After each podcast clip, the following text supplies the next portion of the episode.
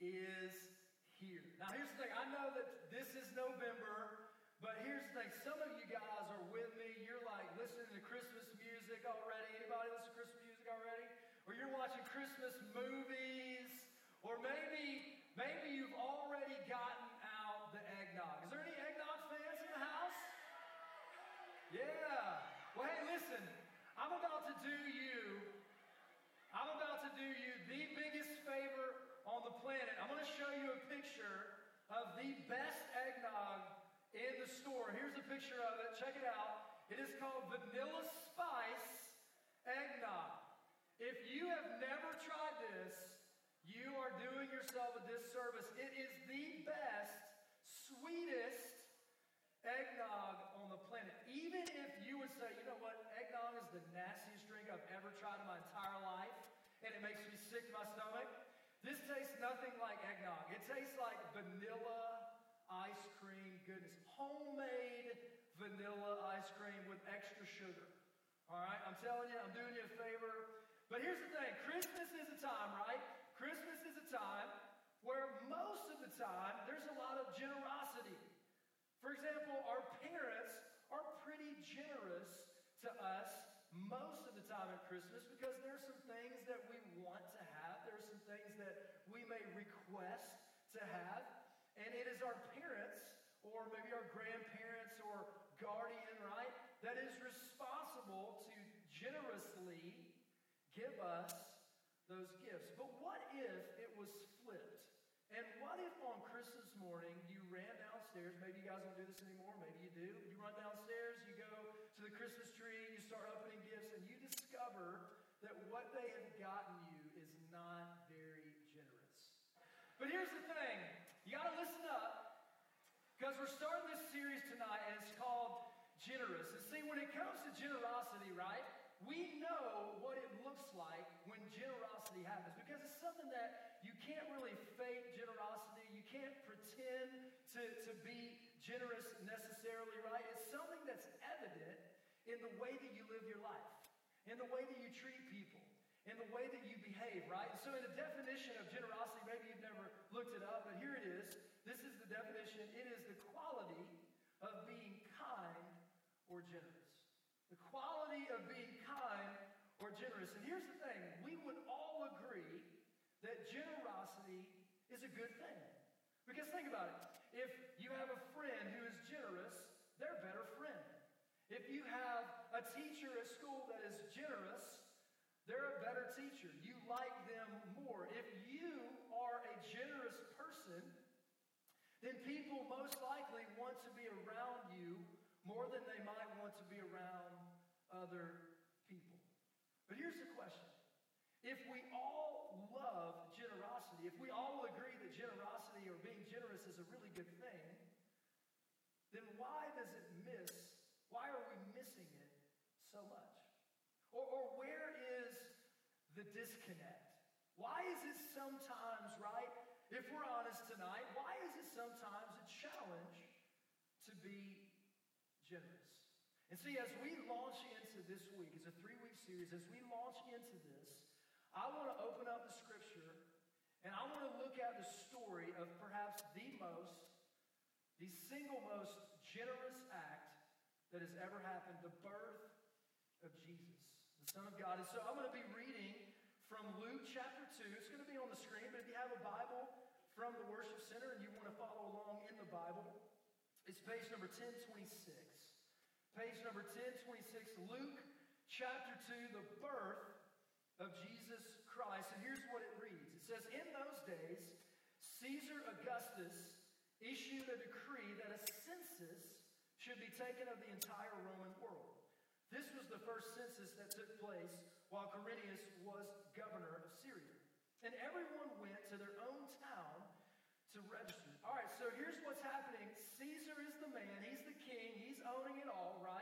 and he issues this census. So here's what a census is imagine that you, if you've ever moved, you would have to go back to your hometown and register your family as living and being born and being from that whole town, but not just a few towns, the entire Roman world. So this was a big deal, right? And then reading on it says this So Joseph also went up from the town of Nazareth in Galilee to Judea, to Bethlehem, the town of David, because he belonged and the line of David. Verse 5 He went there to register with Mary, who he was pledged to be married to, and she was expecting a child.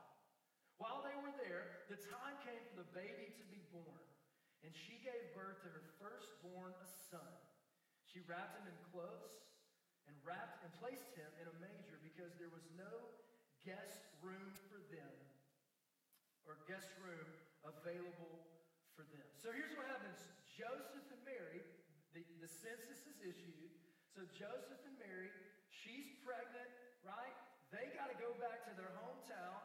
But here's the thing everybody's doing this at once. I mean, so this is nuts. It's crazy. Everybody's going all over the place. So there's no hotel room available. There's no motel room available. There's no Airbnb available in this Bible time, right? And so what did they do?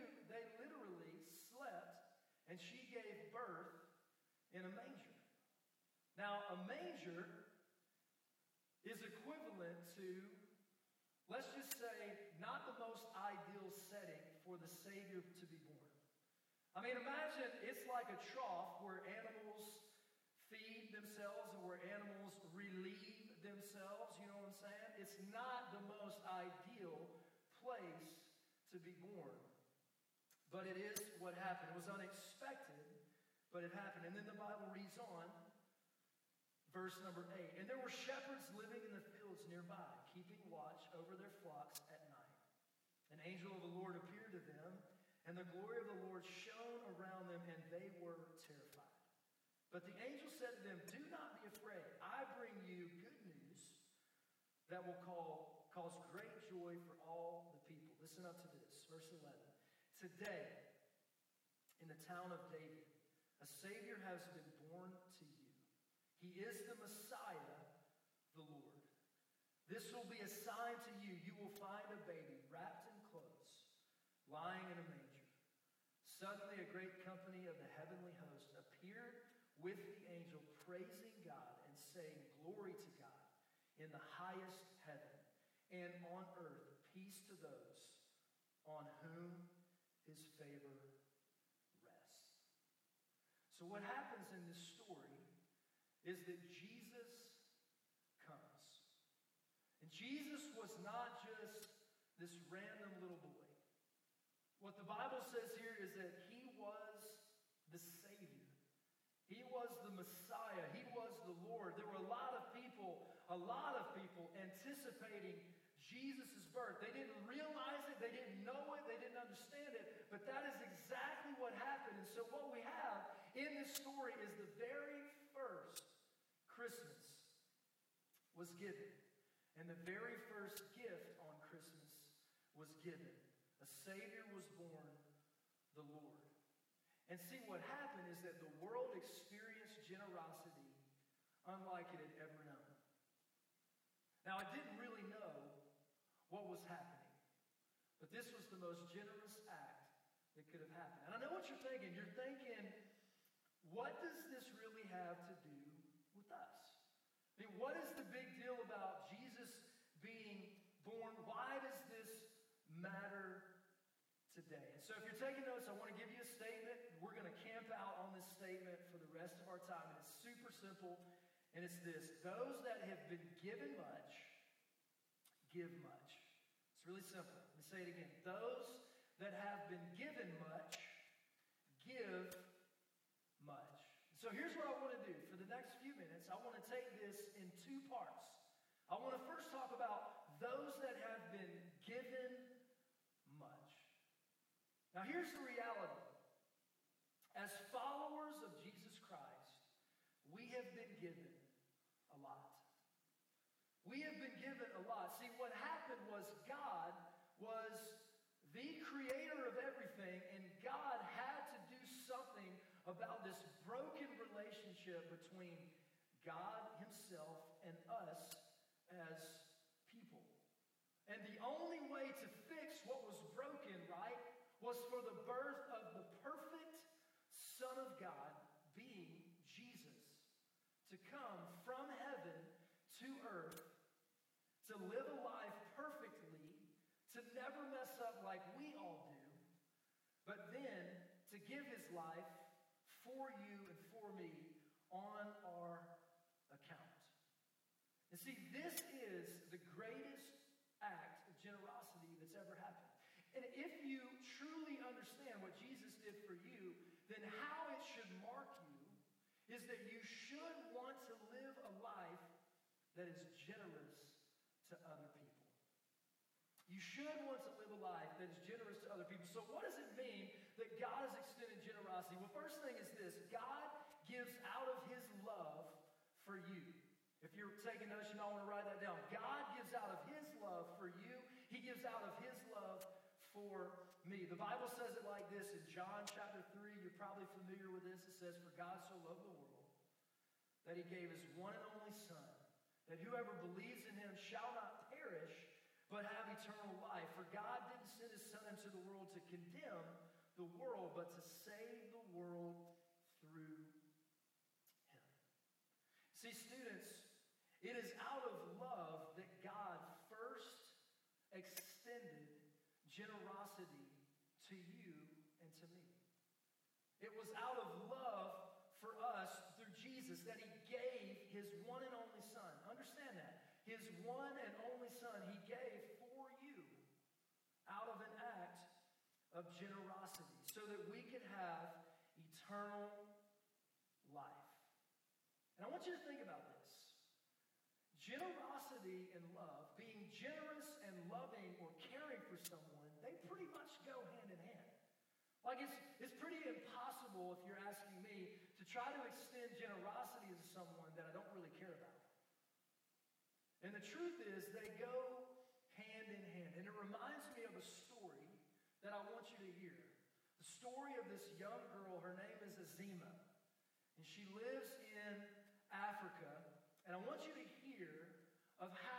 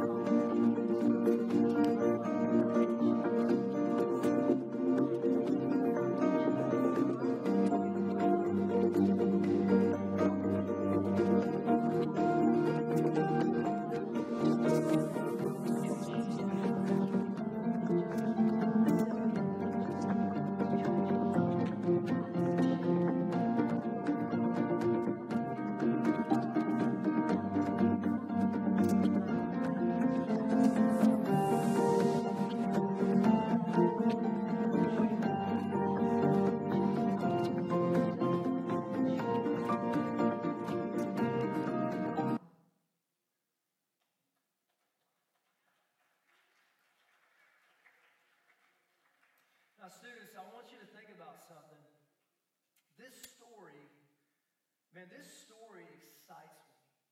And the reason that it excites me, beyond what happened to her and her whole family, right, is it excites me because that's what you and I get to jump into next Wednesday night. Next Wednesday night, we're all about Operation Christmas Child. We're all about packing these shoe boxes to be able to give them who knows where they go, but some little child, some little girl, maybe Azima will receive that box, and who knows the difference that it can make. And what marked me in her story is the idea that a very small gift can have a really giant impact, right? I mean, she said that it was when she opened that box and saw the little note. I don't know who you are, but God loves you, and so do I.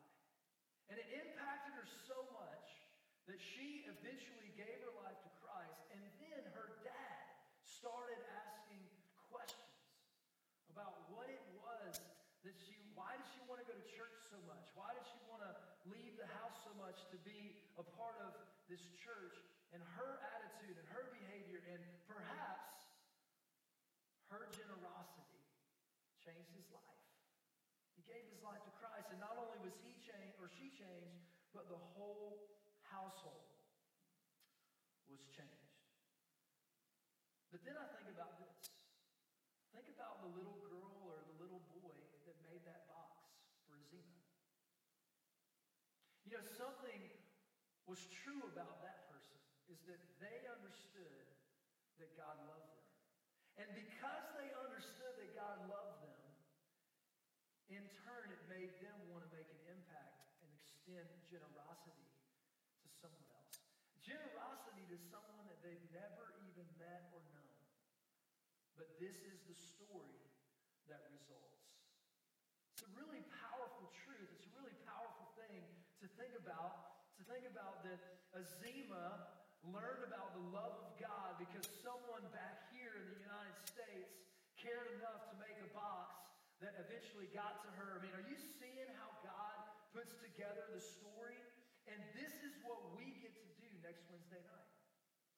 So you're going to talk about this tonight in your small groups and your connection groups, but this is why it's so important because can you imagine thousands and thousands and thousands and thousands of stories just like that because of your generosity? Because you choose to extend generousness to someone that you don't even know. So, one is that God gives out of his love for you. And secondly, is this as we begin to wrap up God gives at no cost to you. God gives at no cost to you. The Bible says this for the wages of sin is death, but the gift of God is eternal life in Christ Jesus our Lord. See, when it says the wages of sin, that means the payment of sin. See, there was a payment that God had to pay on your behalf and on my behalf, and that payment was his son. That payment was Jesus Christ. That payment was this little baby boy that was born in a manger that was unexpected because there was no room for them in the inn. But see, God gives at no cost to you and I. See, generosity does cost us something.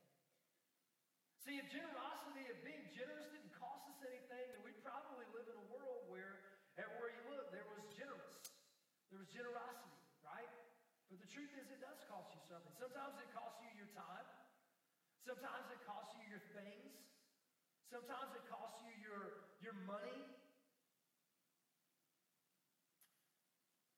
You know, giving towards Operation Christmas Child is a cost, but the goal is not for you to go out and spend money that you don't have.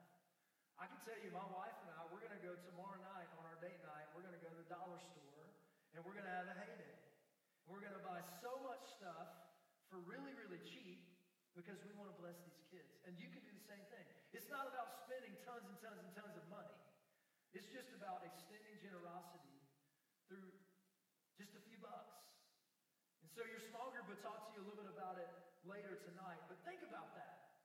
Think about this idea, right? That there is no cost to us. And I want this is not in your notes, but I want you to think about this. Generosity is not free of cost, but it frees from cost. Generosity is not free of cost, but it frees from cost. Here's what it means. God sent Jesus to die on the cross for your sin. See, he paid a penalty that you couldn't pay. That is a cost, students, that we could not buy. That is a cost that we cannot purchase. We cannot purchase a right relationship with God. There had to be someone to sacrifice their life, and that was Jesus. He kept us from that penalty, from that cost. It's an amazing and incredible thing. God's great generosity to us, despite the cost, frees us from the cost that we could never pay. So here's a question that I want you to think about tonight Am I generous? It's a really simple question. Am I generous? If you were to ask yourself that question, you know the answer. Am I generous to the people that I go to school with? Am I generous to my parents? Am I generous to the people in my home? Am I generous to my teachers? Am I respectful? Am I kind? Am I considerate? See, Christmas very quickly, quickly, quickly becomes about get, get, get, get, get, get, get. All that I can get instead of what can I give? What can I do this Christmas that's maybe a little bit different, that maybe takes me off the spotlight? Not that there's anything wrong with presents, because I love presents too, but takes me off the spotlight and puts the spotlight on someone else. Maybe someone else that is a little bit less fortunate than you are. So here's what we're going to do throughout this series. We're going to pose some questions that we hope will cause you to think about this whole idea of generosity each and every week. So what's going to happen is at the end of the night, when you're in your small group or connection group, you're going to get one of these.